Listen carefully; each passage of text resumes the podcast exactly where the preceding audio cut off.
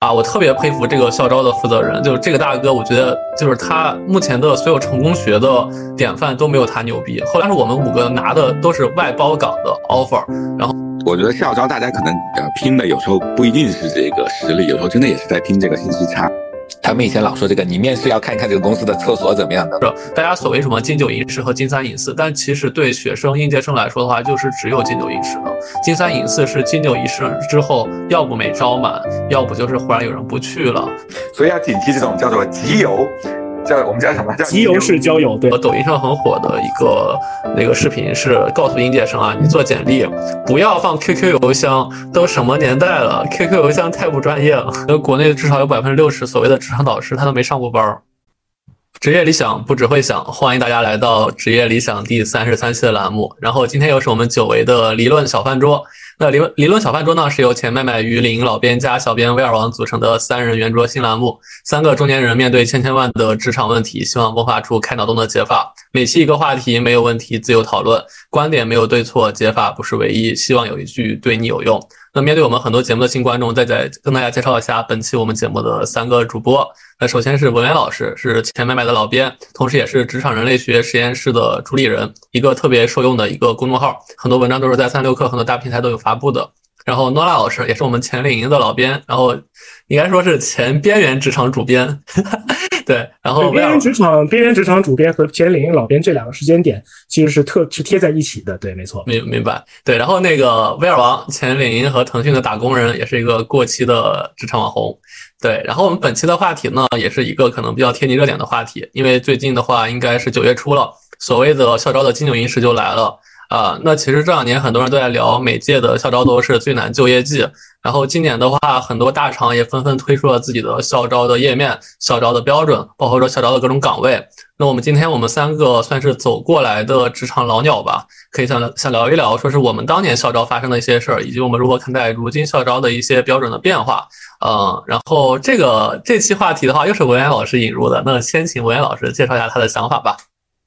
嗯，呃，大家好哈。因为校招这个话题对我来说，其实已经是比较久远的一个事情了。我自己其实，呃，都是通过实习，我的第一份工作是实习，然后留下这种方式，所以也没经历过那种残酷的校招。所以，呃，我对校招一直是一个朦胧的感觉。但是我今年，因为我我朋友圈里有不少的 HR 呀，包括互联网大厂的各种人，我就发现今年好像是不是校招有点卷了，就时不时看到大家开始发这个校招要启动了，校招要启动了，然后而且。一个个这个广告啊，或者是这些这个互动的这个呃招募帖都做的很 fancy，有的还开始这个直播带岗啊，像像我记得腾讯还是开始搞各种平台的直播，然后这个输出各种校招秘籍之类的。我觉得好像呃大家一边说这个大学生就业难哈，一边好像这些大厂的这个校招都非常的卷，大家都拼命的在吸引人才。所以我觉得我我我也特别好奇，所以就想看一看说。那在这个夏季啊，这个马上因为开学之后的这个，今天哎，今天其实是开学第一天，对吧？很多地方，然后我们聊一聊这个从学校到呃工作的这样一个转变这个话题。那诺拉老师，要不你先分享一下你当年校招的一个经历？啊，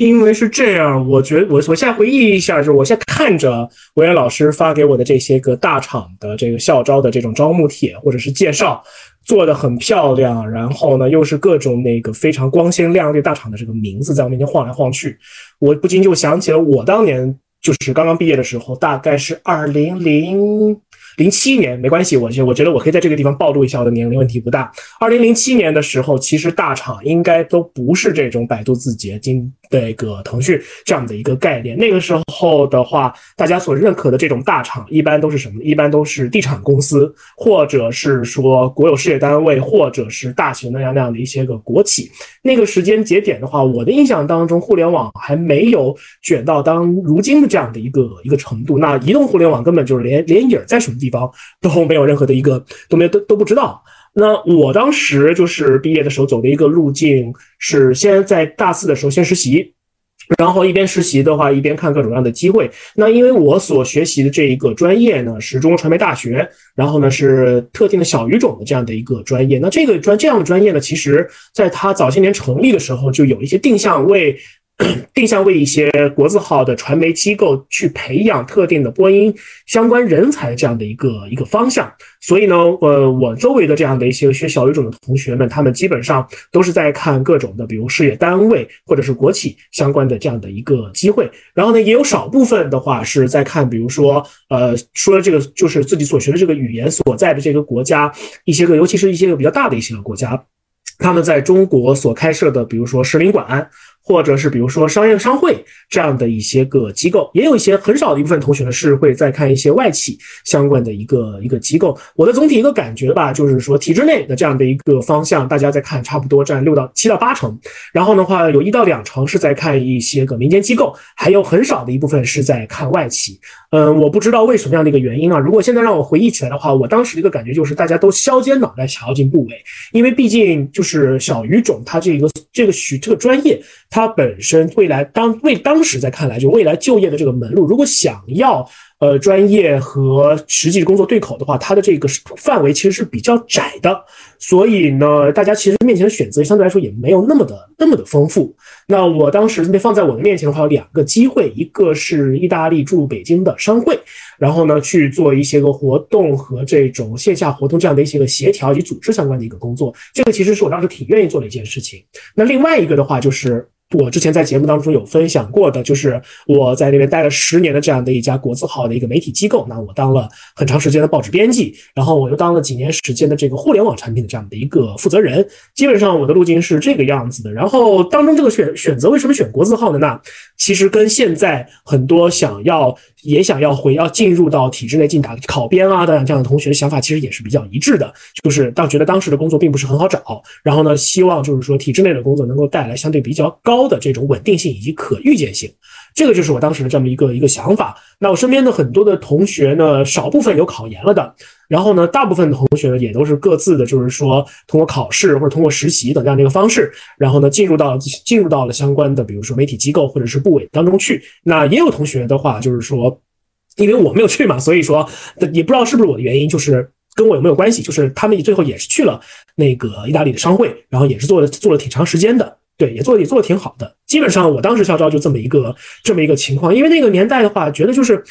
市面上特别受欢迎的或地产公司或者是一些个国企，似乎对于我们学学我们这种专业的人来说。对口程度并不是很高，然后呢，相对而言的话，它那个独木桥的那个宽度又比其他的一些个企业或者一些机构更窄一些，定向的这样的一些个招聘的一个机会并不是特别的多，所以呢，就是也就导致就是大家这么大家这样的一个一个这么一个情况吧。但是好就好在就是说，虽然大家都觉得不是很容易，但最终的话，我们全班的所有的同学，包括我隔壁班兄弟班、姐妹班同学们，他们也都相对来说找到了比较理想的一个工作，进了部委啊，进了国有事业单位啊，进了媒体机构啊，或者是去相应国家的一些个。上一些民间机构去工作，就开始那几年都做的挺好的。对，哎，诺老师，你是哪年毕业的？二零零七年。OK，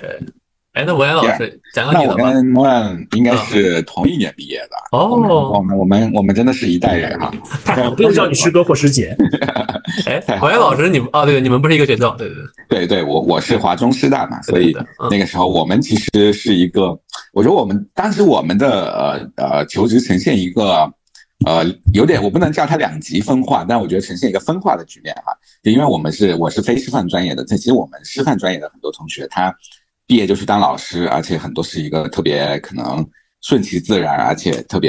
嗯也岁月静好。然后其实好像他们，我感觉他们没有那么那么的去像别的学校的同学要去跑各种各样的招聘会啊，去怎么样怎么样的。因为很多时候都是，因为我们学校在华东地区当然还是很不错的，所以很多学校来挑人。这样子，其实好像他们并没有那么的的激烈，竞争激烈的去校招，而我们当时其实是要，呃，我们是学新闻专业，学新闻专业其实有一个非常强烈的焦虑感，因为首先我们我们前面有像 Noren 的中国传媒大学这样的一一众顶尖的传媒名校在前面，所以我们要跟他们竞争。那我们怎么跟他们竞争呢？那当然我们就必须要去拿出好的作品，要去实习，所以我们其实非常卷的去各种想办法找各种各样的实习的机会。那其实我我不知道现在情况，我非常深刻的记得，其实当时我们还要给钱给到这个一些新闻单位，因为呃我们去实习是他们来教我们更好的去怎么样去掌握一些技能，所以实习生我们那个时候不仅没有钱拿，而且是要付钱的，相当于付钱交学费的一个状态。我不知道现在可能大厂的这个呃，有的我听说有的这个好的实习生的工资都能到大几千，我觉得真的，呃，所以还是现在想起来真的是专业不同，实习不同，真的是这个非常的不一样。嗯，你你们有没有感受过为实习付费的这个经历？呃呃，太多了太多了，就因为最近好多的职业机构，他因为好多人想出国。然后不仅是为实习付费，我跟你之前讲过吧，他们可能收了学生大几万块钱，帮他安排到这个公司去实习，然后就为了那个实习证明。所以这个付费对象变了，以以前是付给我们是付给这个工作所实习所在单位，你们是现在啊，现在年轻人是付给各种各样的中介机构。我发现就是现在各种各样的培训导师、职业导师，真的是一个还挺好的生意哈。对，对，因为学生嗯，对。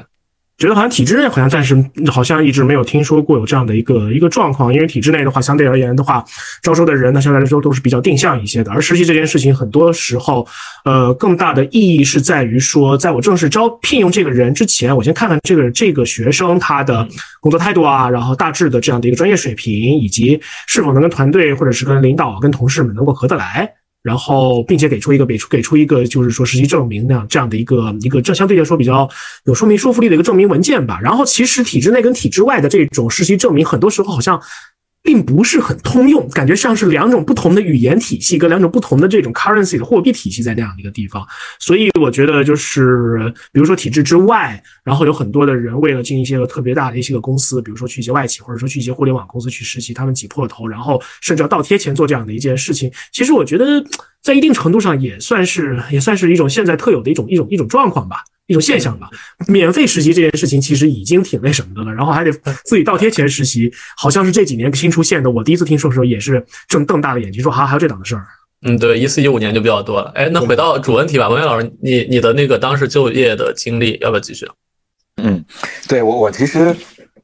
更多的，所以我说这个今天聊校招，更多的是一个没有经历过校招大拼杀的人的这个一个好奇。因为当时当时实习很卷啊，就我记得我们当时实习的话，因为要可能要去北上广，因为那个时候是还是一个零七年的时候，还是一个都市报的时代，就是很有很多的都市报，所以大家都会想去各种的。其实。刚才呃，我记得是 Nolan 提到说，地产行业是当时的那个就业的这个大家都想去的，对吧？其实，在伴随着地产行业的兴起，那个时候还有一个就是都市报的兴起。大家可以注意到，当时很多都市报的大广告主都是很多的地产商，所以那时候都市报也是非常的这个兴旺发达的。那个时候去都市报实习，当然也是也很苦啊，也非常但也非常有意思。比如说我的同同学女生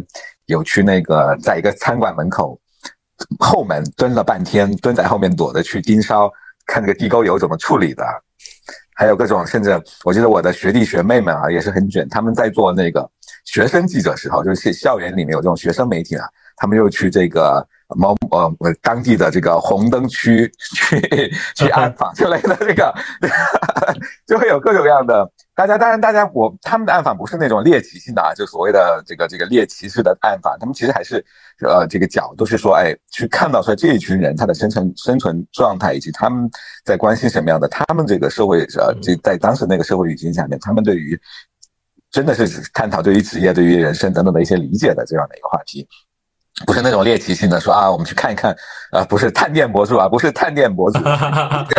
红灯区的这个，所以，但就是，但是也真的说明大家当时也是非常的、非常的卷，就为了拿出一个一个一个好的作品。我记得，我记得非常清楚，我我当时在上海也实习过一段时间，我在上海的一家媒体实习的时候。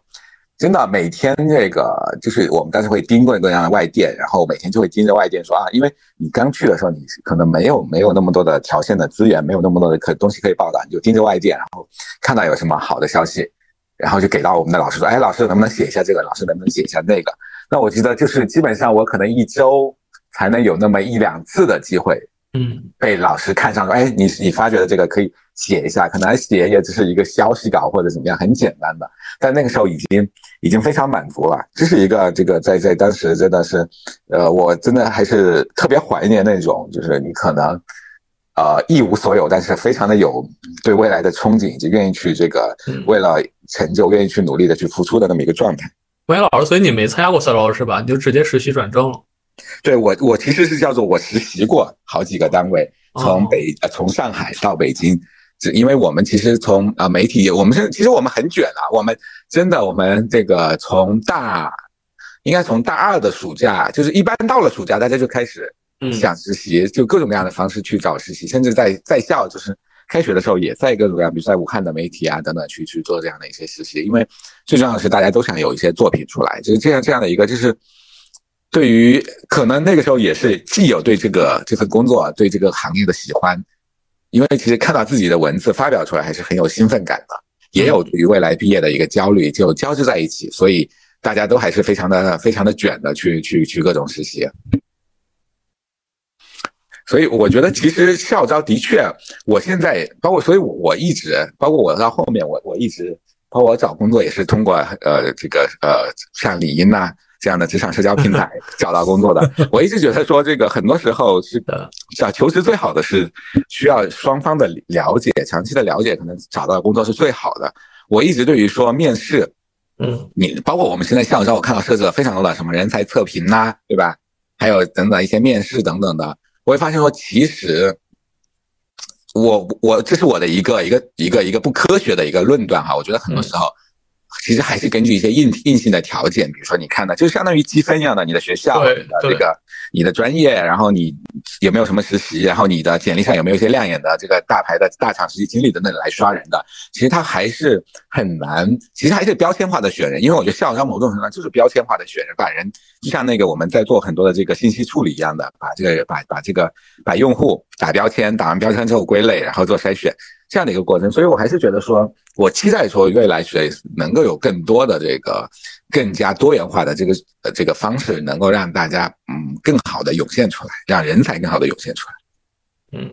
那两两位老师要不要听听一五年的我当时的校招经历？你你是怎么样经历？对你你你的这个校招，欢迎欢迎，我有 share 一下你的故事。对对，但但我的比较像故事会了，就是各位老师就是请慢听，而且中间的很多的那个内容的话，当年可能比较敏感，我觉得如今我刚刚想了一下，完全没有问题。对，因为一五年的时候，就像刚刚文渊老师说的，已经是各大的校招企业很内卷的时候了。刚刚你们看到那些校招的东西，在我一五年的时候就已经全看到了。当时两股风啊，一股就是你们所谓的互联网风。当时一五年的互联网啊，就是不管是腾讯、阿里还是百度，还有很多的二线的企业都是风头正盛，甚至是可能现在像新浪那些现在比较小的，但当年其实都是风光无限的。所以他们就是呃我天津大学嘛，就当时来天津，每天都来做演讲，就来做那个分享会，然后大家会去听。然后第二第二股风的话就是地产，就刚文渊老师说的，就是地产的话，因为那时候还属于比较好的时期，然后天大又属于说是建筑行业的上三家嘛，对，就是上三校，所以就刚刚您也说了，就基本上标签的话，我们学校出来的学建筑的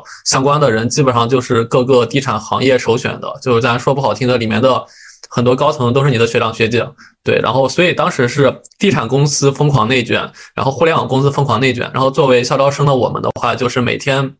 拿着简历，要不是在网上填互联网的简历，就每个的话填一两个小时。当我们宿舍买了两箱红酒，我们我和另一个找工作的同学就每天喝着红酒，填着填着那种小招的东西，就没办法说是用一个填，就是每个公司有每个不一样。然后拿着简历去线下面试，然后去考试，就那么持续了很久的时间。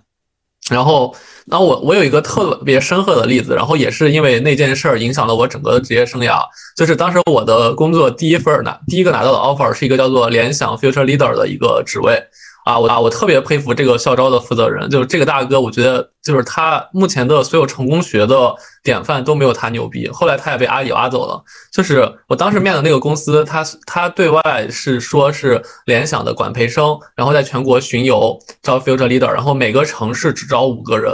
对，然后就阵势特别大，然后赶在所有公司校招之前，然后。包了一个五星级的酒店，然后当时他来到天津的时候是武汉站、其他站刚走完，然后每个学校招了五个人，不是每个城市招五个人。到天津之后的话，就整个天津所有的学生，所有想找工作的就是比较好的学生，大家全都知道这个企业来了，然后每个人都拿着简历去投，就几乎当时整个天津市所有人全投了这个公司。对，然后他们设置了五六轮的面试，然后每轮面试。就比如刚刚两位老师说的一些基础的过程，以及说是可能一些压力面呀、小桌小小桌的面呀，包括说是交叉面呀，面不同的领导，就设置特别复杂的面试啊。然后最后一轮的话是那个所谓的校招负责人。然后经过层层的筛选，我和我舍友以及说是其他南开的两个同学啊，然后天大的三个，我们五个人成功入选了，就是他最后这个的 offer，就是整个天津市就我们五个人。当然那个逼装的啊，真的就是全天津市所有投简历的人都知道我们五个入选。那会儿就你走在路上都是春风得意，就你 对。对，然后他给我工资当时开的是一万还是一万二，就在那个时候其实还算相对不错。对，然后当时我有个细节是，我刚看上上面那个 offer 上面写的是联想阳光雨露公司，我就问他们那个 HR，我说，哎，这个公司为啥不叫联想有限公司？他说你去百度查。他这个公司的法人是杨元庆，我一查，哎，真是杨元庆，那我觉得没毛病，哇，那就真的联想管培生。然后我们五个人中签之后，当天晚上那个人拉着几个导师，在我们那个天津的小南国就很贵的一家餐厅，请我们五个人吃了顿饭，就所谓的拜师宴啊。然后说是给我们五个人每个人安排了一个导师，然后我们可以在入职前的话去跟着这些导师去培训。当时我是拿完 offer 之后回到我们教室，所有人都是崇拜的眼神看着我。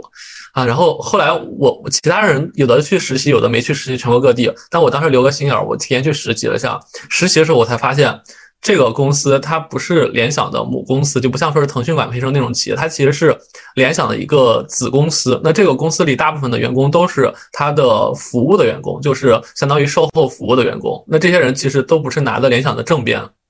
那我不是说鄙视正不正编啊，只是我觉得客观来说，他们拿的其实都是所谓的就是。呃，contract 吧，我觉得其实就和领，就是现在都是外包嘛。对外包，其实外包，所以当时我们五个拿的都是外包岗的 offer，然后美其名曰 future leader。对，然后我当时去实习的时候，我就发现，哇，就是其他被骗过来的和我一样的人也在这实习，然后大家陆续也离开了，有的。留下来了，然后拿了联想的 offer，但是其实干的活其实就是去整合他当时服务体系，包括监听体系，包括就是客服体系的东西啊。那其实这个岗的话，如果他是公开公正的去招聘的话，他可能就是联想外包的工资比较高的需要学生，但是被那个大哥包装成了一个校招的，就是就是中国第一个开始校招的联想公司的最宝贵的管培生的岗，就整个。几个城市轰轰烈烈的招完啊，然后当时面待完三个月之后，我就感觉我受到欺骗，对，然后我也就走了。呃，但是我就这件事儿，一是影响是当时那三个月的黄金的招聘期，我基本上就在实习，我就没怎么好好去面其他公司了。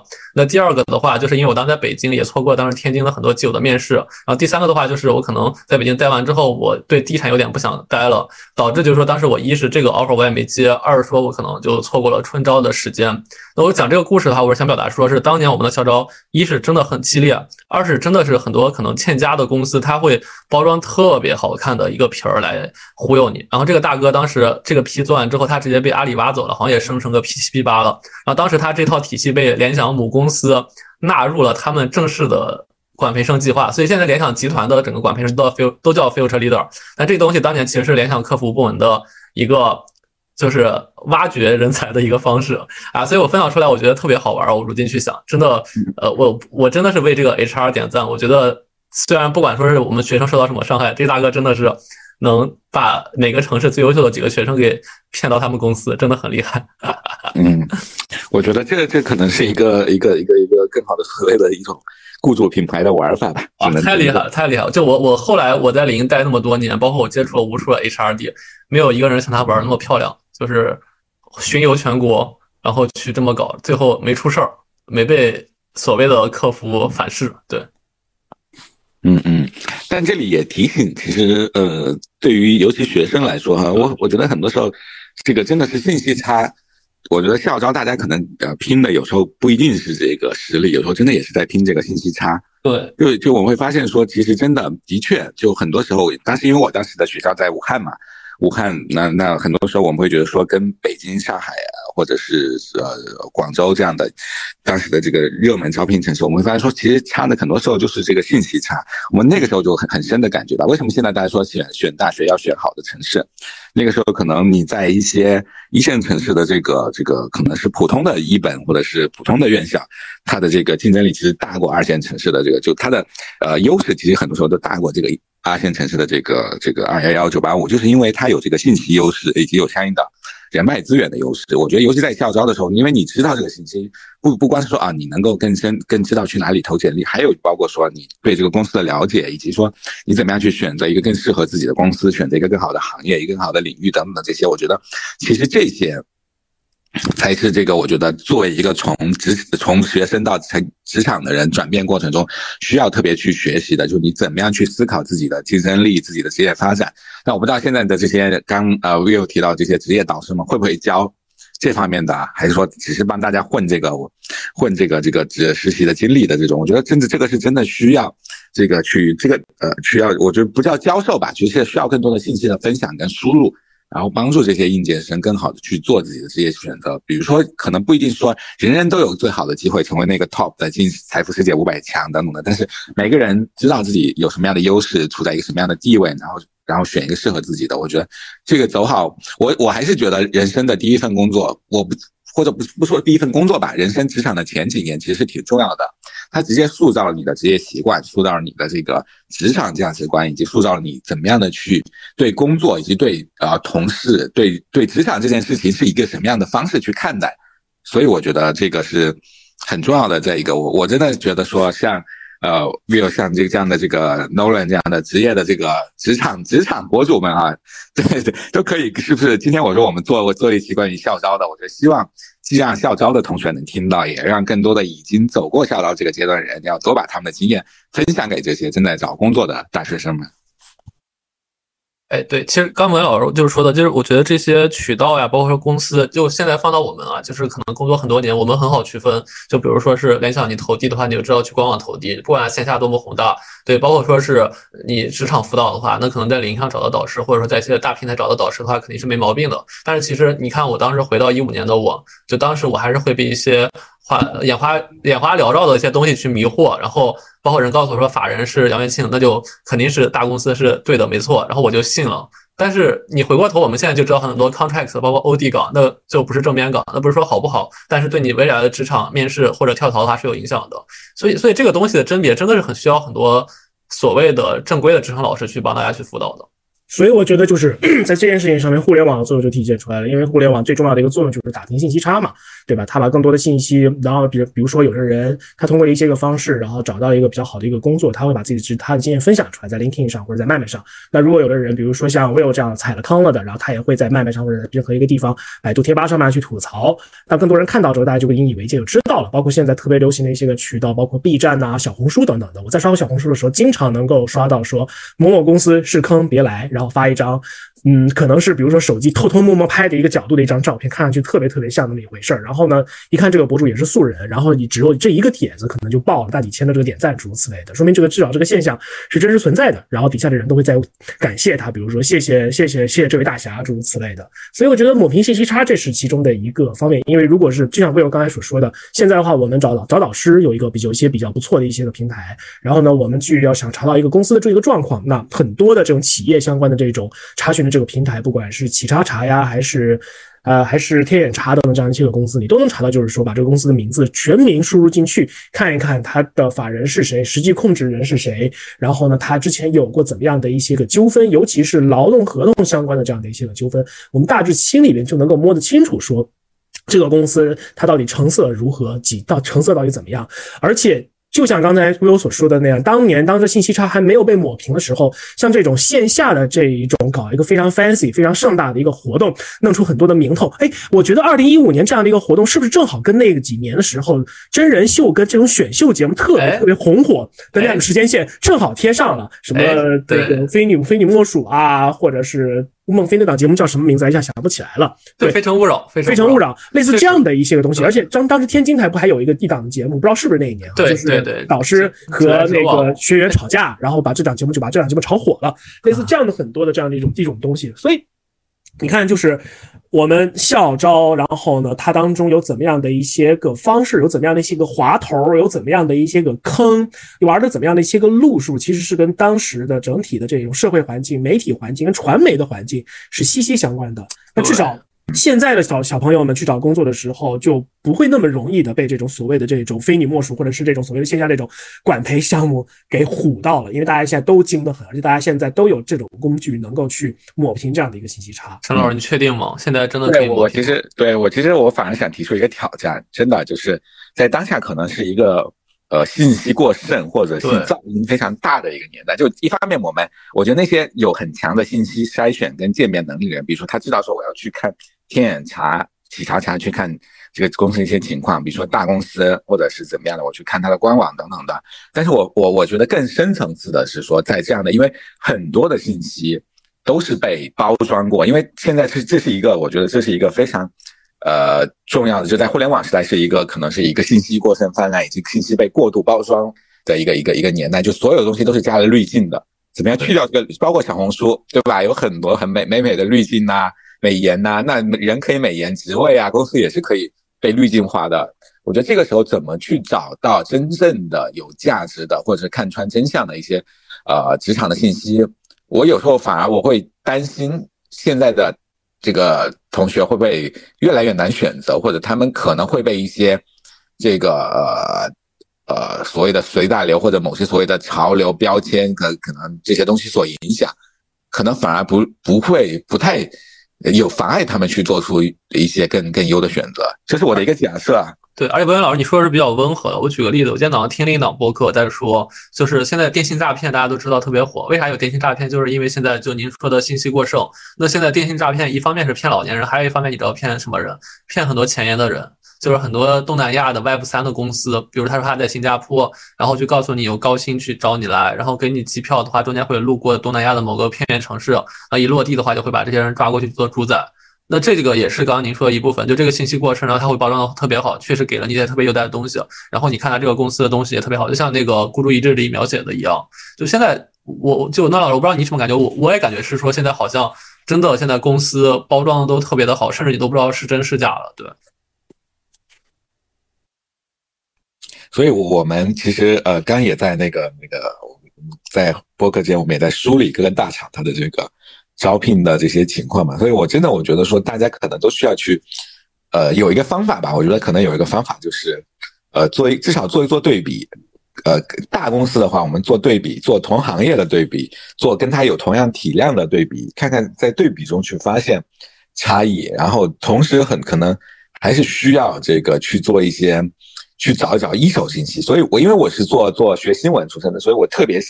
当然这也是一个毛病啊，凡事都是要自己去验证，这可能会活得很累，所以要多找一手信息。我觉得很多时候，这个高质量的信息都不是免费的，就是当你一个信息千方百计的推到你面前的时候，你反而要小心说，哎，为什么他要这么费劲的把一个信息？看起来非常有质量的什么，大家可以在网上看到很多的什么求职干货秘籍、这个合集等等的。当然，学生自发的分享这种可能是真的是出于这种共享精神，在互相帮助的精神。因为看到有的制作的很精美的一些求职攻略，或者是这种招聘的一些方法，以及说一些对于公司的介绍等等的时候，他千方百计的推给你的时候，这个时候你要，我觉得真的是反而自己要多去找各种途径去搜集一些一手的信息。这种一手的信息真的。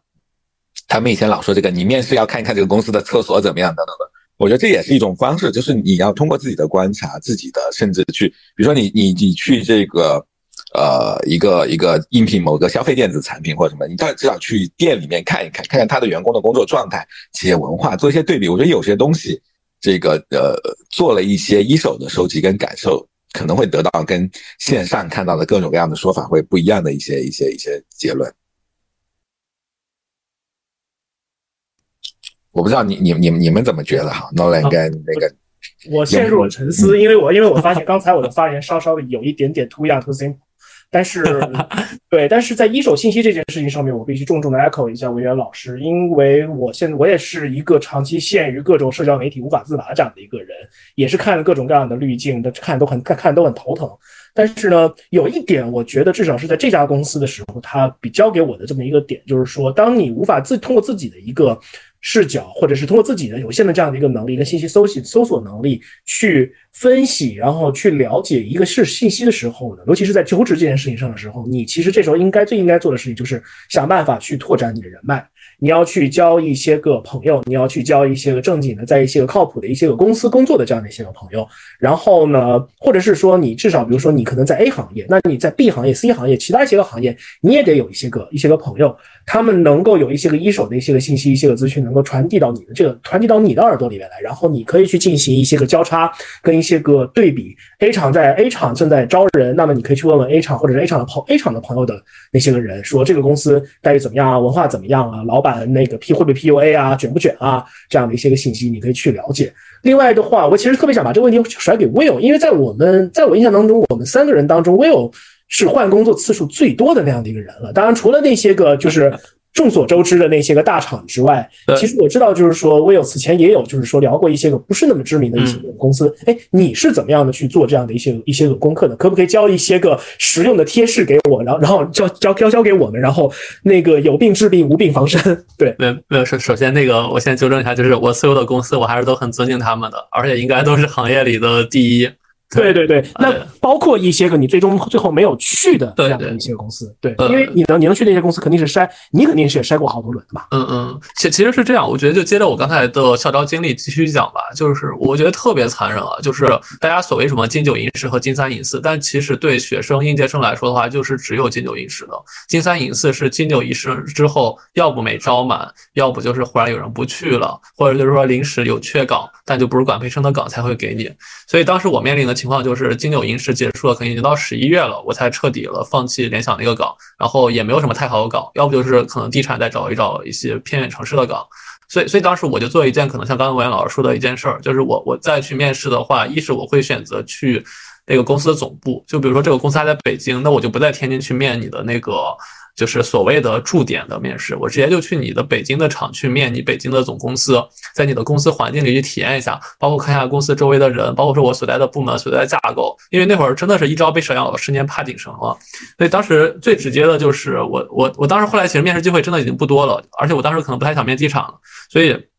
当时其实后来我的第一家公司蓝色光标就这样实现的。当时蓝色光标的招聘的话，我看到他招聘信息了，然后我在北天津的时候投了，然后我自己就回来到了北京，然后去到蓝色国标的公司里，然后就一直在说那件事儿，就一走进公司里，然后发现那个水池子，然后有井底在游动，然后进入了那个面试间，然后认识了后来我的所有的领导，就那一桌坐了四个领导，那四个人后来都带过我。然后他们跟我们聊，跟我我和当时其他两个人聊聊他们每个人是做什么的工作，然后我也跟他们聊，说是我可能比较喜欢哪个行业，然后他们聊着他们能做什么，然后分配了说是我该跟谁。跟完之后的话，他们出来之后，我也去这个公司的周围环境恒通国际创新园里转了一圈，在公司里去转了一圈，然后我跟他们 HR 问了一下我能否去提前实习，当时他特别他特别欢迎，因为实习生工资比较低嘛，大家都知道。然后当时我就很早的提前半年来到这公司实习，然后呃就每天写了很多稿，我发现这个公司应该不是像之前一样，它是某个子公司啊或者某个外包公司啊、然后后来就反正一边实习一边找工作，但确实那会儿可能比较难了。然后但是当时蓝标也给了我足足够的尊重，给了我当时他们所谓的可能应届生里就是最高的工资，比别人多一倍的工资，包括说是当时给我的工作也比较重要。对，所以我觉得我后面的这段经历虽然可能。呃，就没有去到我所谓的之前可能想去腾讯啊，或者去我后来更顶尖的公司，但是我觉得我已经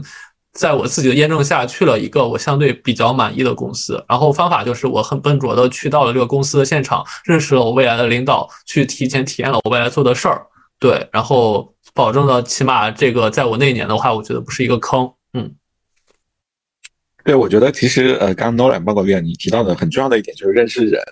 这个这个我们古老的这个这个以前大家老说这个在小镇里面找工作老要认识人才行。我觉得其实不管在哪里哪一种职场都要认识人，当然这个认识人的这个含义是不同的。我觉得在 对在这个这个这个这个真的一个市场经济的这个这个职场领域，我们要认识人真的是很重要的，它是你一个很重要的一个信息来源，它帮你突破自己的信息茧房，去获得更重要的信息。而且我特别鼓励大家一定要走出走出自己的舒适圈，去认识不一样的人。就你不必跟每一个人成为朋友，但是你要跟每每一个人都的这个他的信息都是你很重要的一个参考，这是很重要的一个一个一个防止自己落入某种偏执跟短视之中很重要的一个方面。就尤其在学校里面的这个学生，就就像这个 v i 刚提到说，可能一个大哥对你非常热情，那个跟你指点人生，大哥可能特别爱跟这个呃这个年轻人指点人生，这个好为人师。那可能有些学生可能就很容易这个听得如痴如醉，说哇他说的都对。但可能当你毕业几年回过头来看，哇，那个大哥根根本就是一个不学无术，天天这个在在在年轻人面前去装这个这个。哎，对对的对的，但你当时就会很佩服他，真的，我我总结我职场前一二年遇到很多人，我都把他删了微信，因为后来回忆，我觉得他们就是个混子。对我之前也遇到过类似这样的一些个人物，我觉得尤其是一些小有兴趣进体制内的一些个小朋友们，就是可以听一听，就是我的一个我的一个也不是血泪教训吧，就是我的一个观察，就是如果说你有一些个机会，比如说去到一些个场合，然后见到了一些人，他们看上去比如说衣着光鲜，然后呢张口闭口都是一些个你听着如雷贯耳的一些个大佬的名字。然后呢，告诉，然后呢，许诺你说，如果怎么怎么以后有机会的话，我可以带你去见这个人这个人，然后呢，你可以有这么样这样一个机会，诸如此类的，请相相信我，百分之一千是绝对不可能兑现的，立刻扭头就跑。这样的一些个人，他的这样的一些个关系，有你听到的这样的一些特别如雷贯耳大佬的这一些一些个名字，就算他是真的是真的是有这样的一个关联，请问一个真正厉害正常的一个人，会把自己最底牌的这种人际关系拿出来放在酒桌上去跟别人分享吗？那是绝对不可能的，那就只能可能就是说，第一，这个人他也就是拿这个人的名头在套一些个东西；第二个的话，就是他可能只是在说一些个场面上的一些个话。但是呢，有的一些个年轻人，尤其是一些不好意思啊，可能没没有完全没有就是说想冒犯，就是一些个小城市的一些同学之类的。也许你们可能在一些大城市里面见到这个事情，这其实对，哎，不好意思，我完全没有就是说就是说想要冒犯 冒犯大家的这样的一个意思。也许就是大家有的小有的同学可能没有见过此类的一个场合，可能会被可能会可能会被惊到，说哇，这位老师居然认识这个这个这个人和那个那个那个人。请注意，请记住，他十有八九是不会兑现这样的一个一些一个承诺的。请这些话大家听听就好。对，而且而且而且，我觉得很多人可能看到，哎，你觉得这个人他跟这个明星合影了，跟这个大佬合影了啊，就觉得他很牛。但我想说的真相就是，真的和这些大佬明星合影真的没那么难。就在我职业的五年之后，我完全可以很自由的去跟这些大佬明星合影，但我其实很多都没合，就我 我已经害怕说是别人会觉得我很厉害了。就但很多人其实拿这些东西装了一辈子，可能。嗯，所以要警惕这种叫做集邮，叫我们叫什么？叫集邮式交友，对，对对对对对，这样这样的一些，如果看到说这个大佬，这个这位这位老在朋友圈发合影的。对对对对，哎我特别怕这种人，我特别怕这种。哎，而而且发合影会把你的名字和你的公司一块报上，那他肯定是需要你的公司证明他的朋友是你这个圈层的人。就比如我很多老师在领英的时候，就就很多人跟我合影，他就会说是与微软的谁谁谁共进晚餐，直接跳了一层好吗？我们我们到微软还得隔着好几个 VP 呢。哎，但是你知道，就是他说微软还好，有的时候是觉得我甚至我一个人可以代表两个人，就是说与微软顿号领英。谁谁谁吃饭？我我我觉得我们最后聊一些比较更实际的东西。就刚刚那个文老一直想聊的，就是校招，大家有没有看到的过一些很明显的，或者说是很抽象的坑？然后大家可以提出来建议年轻人不要踩。对，我觉得这个问题可能我不太擅长回答，听听文渊老师。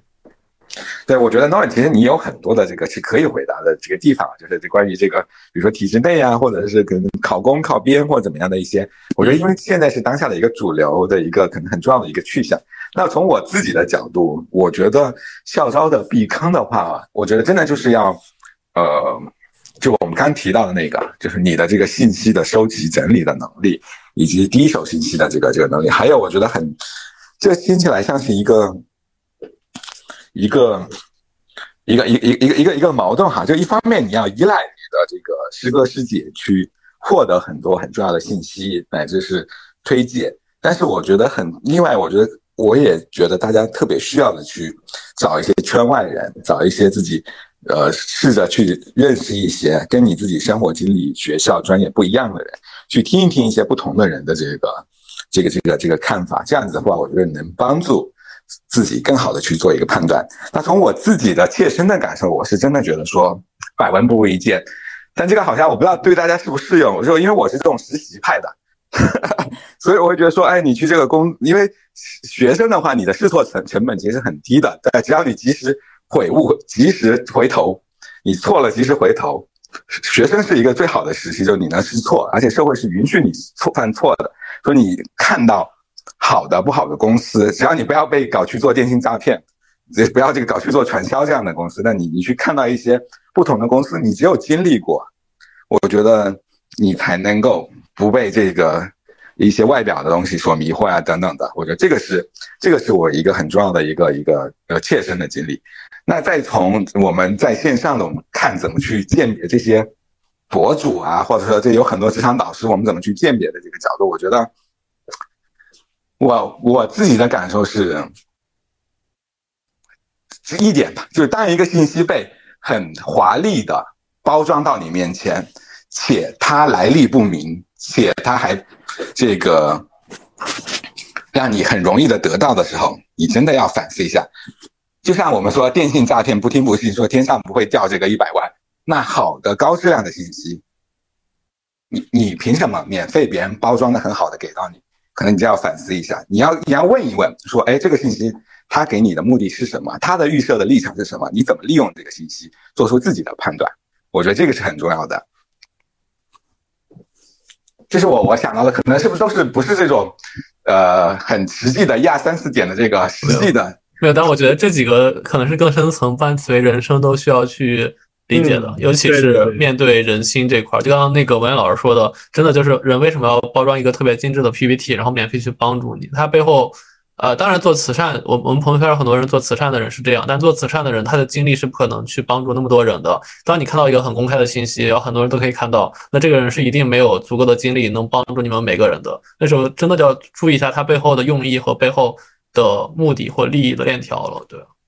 哎，我这边看，我这边文言老师既然说说起来这一点，就是说免费的信息为什么要包装那么漂亮送到你的面前？我举一个例子哈。就是小红书或者是一些个社交平台上面，他们会有很多的，比如说某一特定类企业最近在招聘的这样的一些个信息，然后呢，他会用很漂亮的图文把公司名字、正在招什么样的一个人、这个公司什么特点，比如说外企它是 work-life balance 工作生活平衡，然后有有那有多少多少天的年假等等这样的一些个信息列出来，但是呢，他却。他却那个在最后却会提示你说你应该加群，然后呢才能够获得到相关的一些个信息。我这里有一个疑惑哈，就是他获得的这些个信息其实都是公开渠道，比如说某一些外企或者是某一些中央央企一些特别好的一些个公司，他们都有自己专门的，不管是官网还是说微信招聘的公众号，他们专门自己的这样这样的一些招聘渠道，这都是公开的。那这些人如果把这些信息收集的特别漂亮，放到了小红书上这样一些个地方，除了引流之外，他们有别的坑在这个地方吗？我看到了很多这样的一些个东西，然后我一直有有这样的一个疑惑。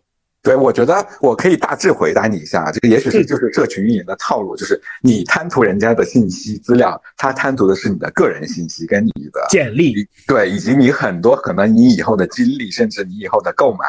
这个的下单、知识付费下单等等的更大的东西。所以就是命运的礼物都标好了价格，免费的信息也都其实已经标好了价格，他们都已经算好了，我拉这一个用户来要付出多少成本。要做，你要当然将来要下多少单，转化率是多少才能够回本的？所以我觉得真的就是一个很朴素的建议，大家勤快一点。嗯，就是大家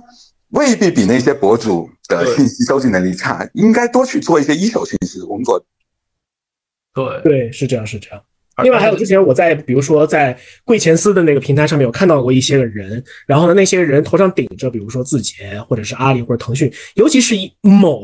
出了一个非常火爆的短视频平台的这样一个公司，我不说是谁了啊，这样的一个公司为特征，他们经常这些人经常挂这这样一家公司他的那个 HR 或者是 TA 的这样的一个头衔。然后呢，他会他会直接主动来联系你说，我这有个职位特别适合你。然后当我点了感兴趣，或者说想进一步了解的时候呢，他会冒出大量的这种一看就是机器生成的非常知识化的一大堆词啊，我这边有内推的机会，你可以找我。以下是本本月我司巴拉巴拉巴拉这样的一些岗位的一些内推，有兴趣请直接联系我。那段时间其实还是相对于而言，互联网公司的那个钱跟投资是比较充裕，然后呢，依然处在一个用人来换效率以及大规模扩张的这样的一个。阶段，那个阶这一个阶段出现了这样的东西，事情好像特别特别的多。我在很多若干个平台上看到，越是智能化的平台看到的越多，尤其是像麦麦这样的一个平台，这里面有什么样的一个套路呢？我觉得，呃呃，这个我就是对于前东家的事情，我我我我这个本着这个客观原则，我可能利益相关，所以我。我没法做一个这个过多的评论哈，但是我觉得就是在我可以这么说，就是在这个呃职场社交，在各种各样社交平台上面，就当大家碰到的这种看起来像是这个机器人给你发出来的各种各样的信息，或者是甚至现在因为我们的 AI 时代，很多的聊天机器人其实可以发特别个性化的、定制化的、人性化的信息，所以我这个时候我觉得大家不要盲目的，其实记住一点，不要盲目的，首先把自己的个人信息交出去。然后那个，然后不停的去加很多的群，大家可能知道，其实很多群加完之后也不会去，也没有什么很有价值的信息。我觉得应该是多看一看一些，呃，或做一些信息核实，或者拿一些权威的信息做一些交叉的比对，这个时候再去做这个相应的这个这个动作。我觉得这跟好像防范电信诈骗是一个道理哈，就不要相信这些。不要相信天上会掉馅儿饼。对对对，就是你要相信说你自己的价值是什么，你怎么去把你自己的价值发挥出来。这个不管是现在有很多，我知道现在有很多跟你讲这个，除了刚刚又提到说这个帮人搞大厂实习经历来赚钱的这样的中介，还有这个所谓的内推码的诈骗呐，帮你能够内推的呀，等等的这样的一些，其实这都有很多，其实都是骗人的。所谓的或者说它不叫骗人的，因为内推码这个东西在大厂其实很普遍，因为很多的大厂为了做这个做好招聘，他们都会鼓励员工去内推内内推简历，所以导致这个内推码其实是很有时候有点泛滥了，然后甚至有人开始卖这个内推码，我觉得这就是完全完全不值得的。当然也再次让人感叹说，可能在这种信息不对称的信息差的条件下，很多人不明就里的人可能愿意为了这些所谓的这个抹平这个信息差付出的这个成本啊。嗯，我不知道这个这个大家是不是可能是不是像 Will 这种，嗯，都不会经历这些，就不会不会为这些。一般都是好工作找上 Will 的。不不不，我我我我主要是因为在领英待过，所以大部分猎头可能认识的 HRD 还没有我多，所以我一般受到这样侮辱的话，我都会告诉他，我帮你介绍吧。但是，嗯，但是我觉得我们是不是有时候，包括今天的讨论，会不会是说，呃我们总是因为我们是做内容、做媒体的，或者这样的一些，因为我们天然呢是有很多的信息的渠道的。那对于很多的这个这个可能一个大学生、普通的学生来说，的确他还是需要很多，真的是，我觉得只能说呼吁大家多给到一些真实的、有价值的信息，给到这些人，对。对，只能说是在一些大平台，然后一些比较公益的场合，就是我觉得一个根本原则，如果不受骗的话，就是你不要贪小便宜，就是你本着就是你在官网上官方投递，然后就刚刚文老师说，你自己去整理信息，然后网上的免费的信息你自己去甄别，有自己的判断力。然后别人告诉你说我可以帮你内推，就跟你五月天买票一样，就有黄牛告诉你什么六百八十八带你坐前排啥的，就你不要相信这种天下天上掉下来的馅饼。慢慢有这样防范意识的话，起码不会出大错的。为什么 Will 你要谈提提到我伤心事？呃，对，因为也是我伤心事嘛。哎，对。哎，我能说几个就是比较小的校招点吗？因为我们这期毕竟还是校招避坑。我觉得就今天也是下午跟文渊老师和暖老师聊，就是有一个点，就是我之前看到了一个抖音上很火的一个。那个视频是告诉应届生啊，你做简历不要放 QQ 邮箱，都什么年代了，QQ 邮箱太不专业了。对我其实我其实挺想帮 QQ 邮箱去辩解的，就我我想跟很多校招生或者说年轻人说，我觉得 QQ 邮箱它并不不专业，甚至我觉得没有一个邮箱是不专业的。对我我是觉得，只要是个邮箱，它能承载传递信息的目标，那它都是专业的。而且现在国内受众最广，而且稳定性最高的邮箱就是 QQ 邮箱。那很多人可能觉得 QQ 邮箱特别洋气，幺二六邮箱特别洋气。哎呀，我真的，我我每次我每次看到铺天盖地的所有的免费的教程里都讲不要用 QQ 邮箱的时候，我就特别的。无无奈，对对，我一直都觉得是这样，我就一直觉得不准，不要用 QQ 邮箱这件这个这个点是一个都市传说，很有可能是某一个公司的一个 HR，然后收到了不靠谱的简历，有了很不好的这种跟候选人沟通的这个经验之经历之后，就四处传说不要招找那个找工作的小朋友们不要用 QQ 邮箱，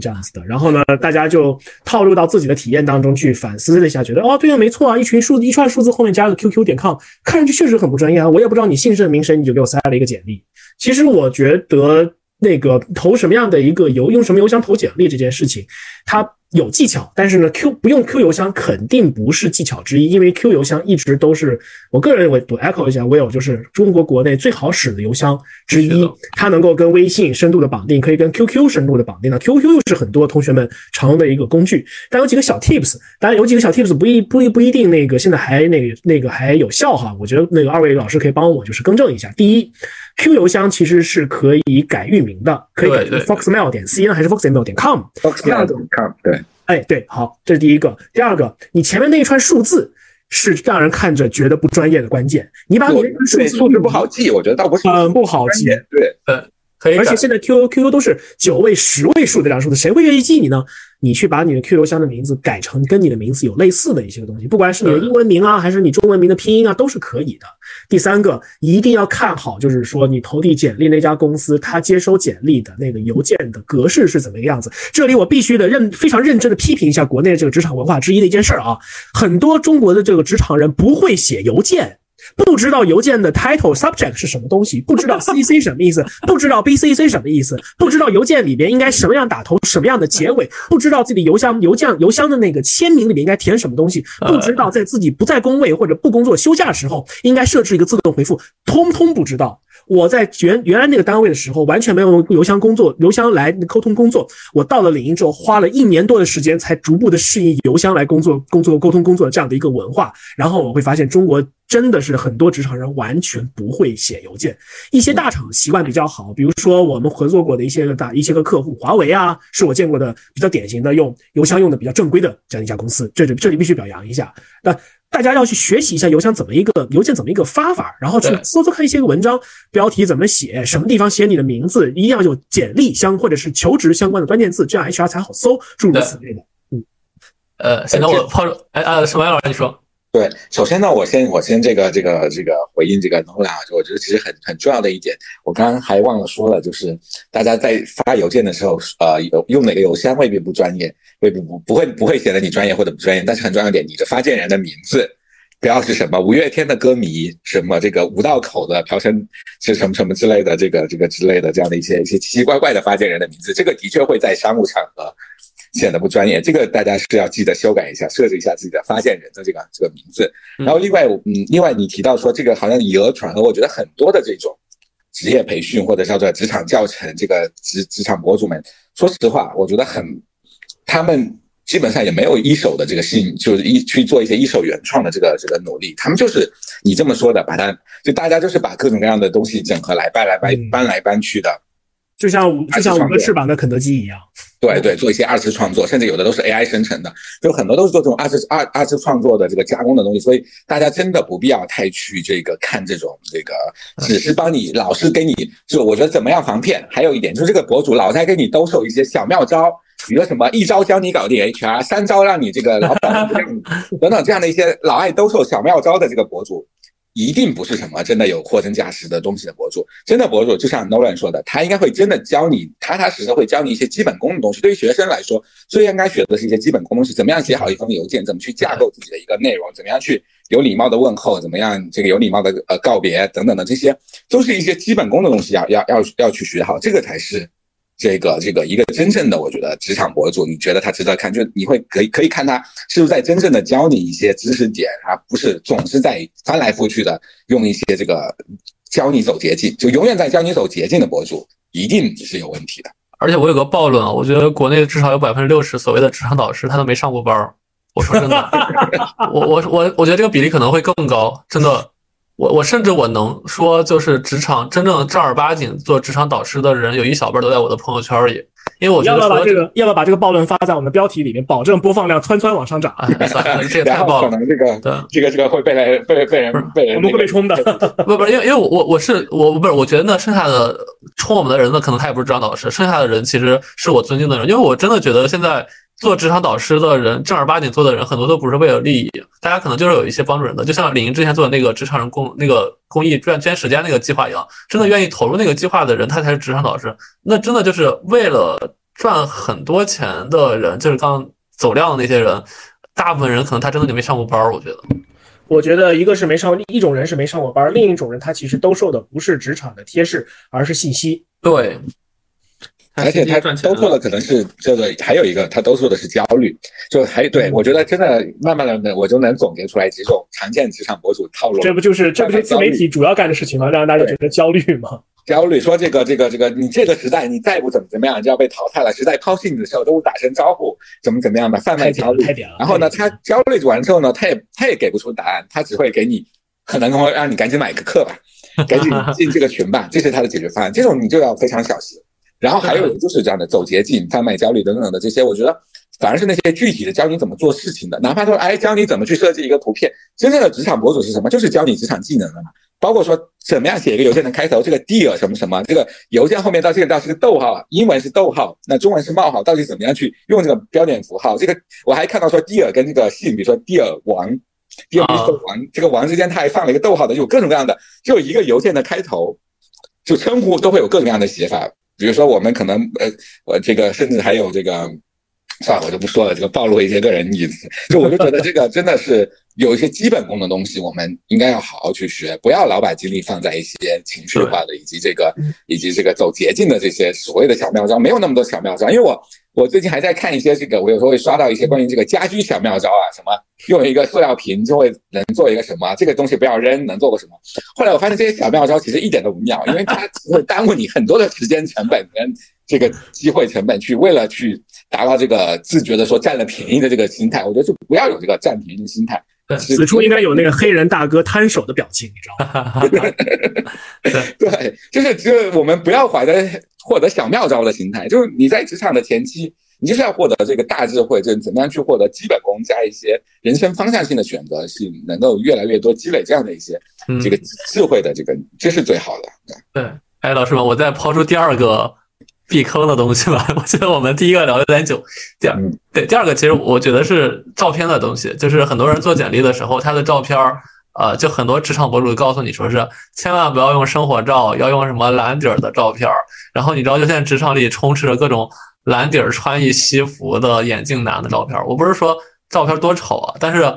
我说实话，就从我我去面小朋友的角度，或者说 Nolan 和文文老师去面小朋友的时候，我们没有一个人愿意看到一个蓝底儿的一个端端正正的穿西服的，然后让感觉很古板的人。就当然生活照不一定对，但是我觉得你可以去小相馆，或者去一些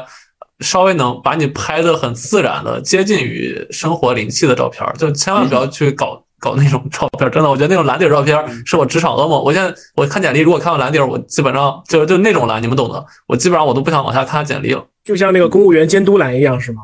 对对对对，还有时候还是渐变。对，我就很好奇，这些这些都是怎么样？就是大家真的，就是我觉得真的是这，我真的只能说再次再次提醒大家，不要老是这个信一些二手信息，对吧？去问一问这个，对吧？你问一问这个你身边的做了几年工作的人，他们真的会用蓝底的，好吗？这种就问一问，大家就知道了这个。这是一个很奇怪的一个，就是有很多时候，就像这个，这个今天是马化腾的生日节，这个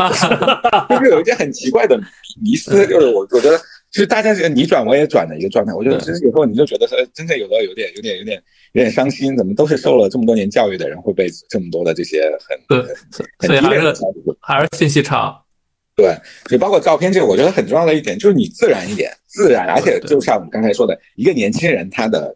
呃，对世界的展现出你的活力、你的热情出来，展现出你的自然的一面出来就好了。就你不要 P 的特别吓人，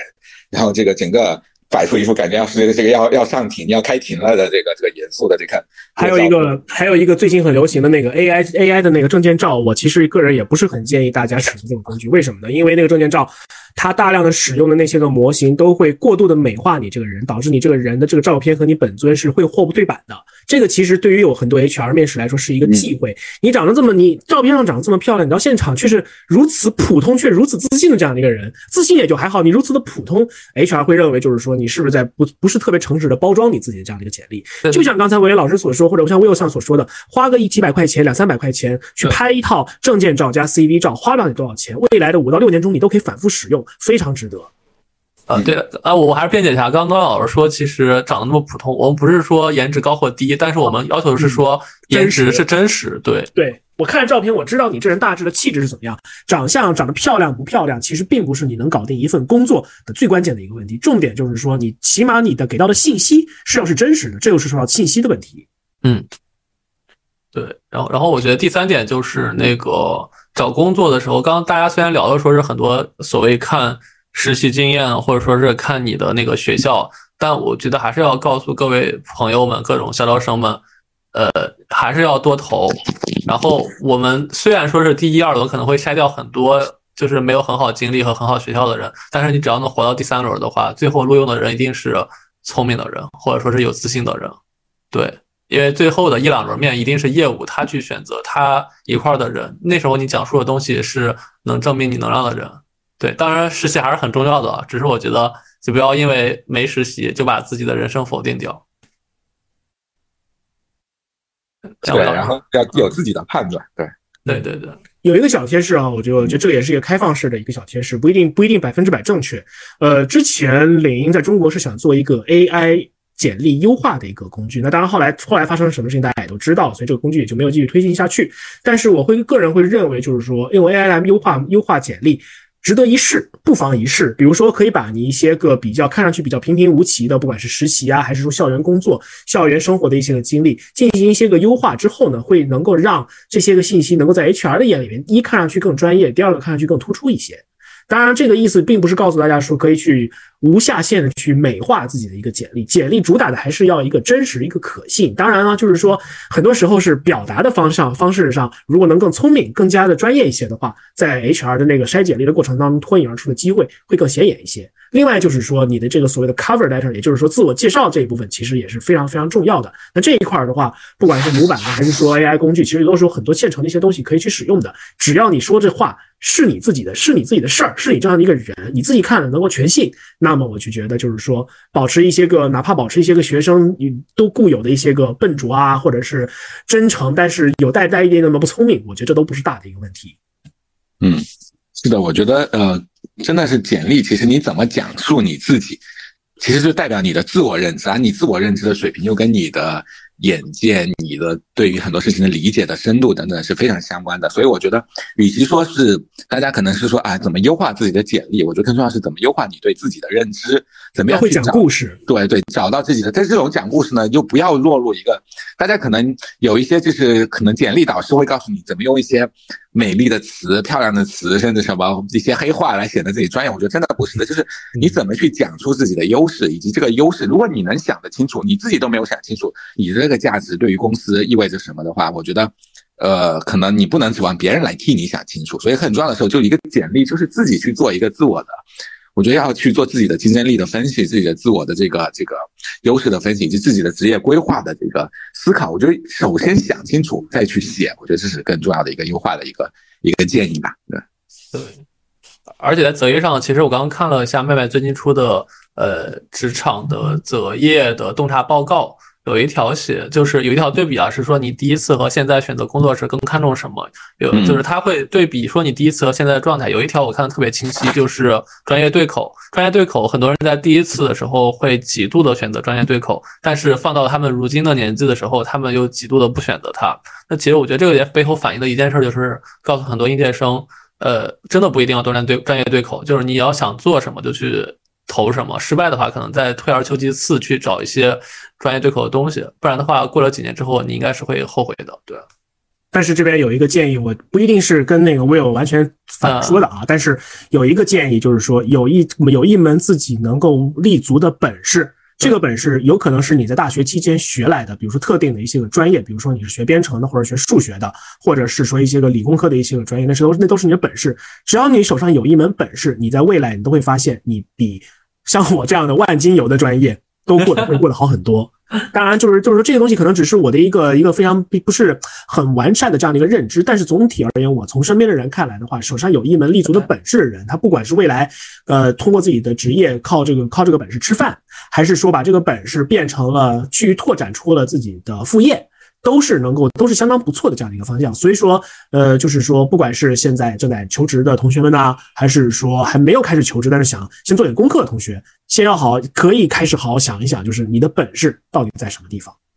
嗯，是的，就是你要去做自己的，真的自己要自己的，不停的去问自己。我觉得。呃，但刚我们一直在说啊，我要去问别人，我要去了解信息。有时候真的要多问问自己，向内心的自己提问。这个提问不是那个简单的说啊，我是谁，这个不用到那么深刻，就是你自己跟自己去做一做这个这个这个这个这个自我的这个，不叫审视吧，可能是要自我的对话。就我是我的优势在哪里？我站在这里想干什么？当我做了一段时间之后，又对自己做一轮这个内心的对话。我觉得这样的一个内心对话的过程，可能是。更好的去，我我我不知道我是不是又又走上了这个鸡汤玄学的这个 这个这个这个这个方向。我不觉得，我觉得自我反省跟 reflection 是非常非常重要的。嗯，对对，可能反省这个词也是大家觉得听得有点沉重，那不如就叫做这个自我沟通、自我对话。就有的时候大家不愿意面对自己，我知道很多刚刚有提到这个调研报告里，可其实这个报报告我也看了哈。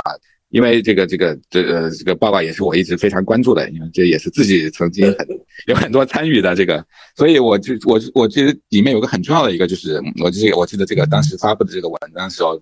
这个里面的文章里提到说，很多的人开始向内求，就越大家越来越求生务实，越来越说我愿意去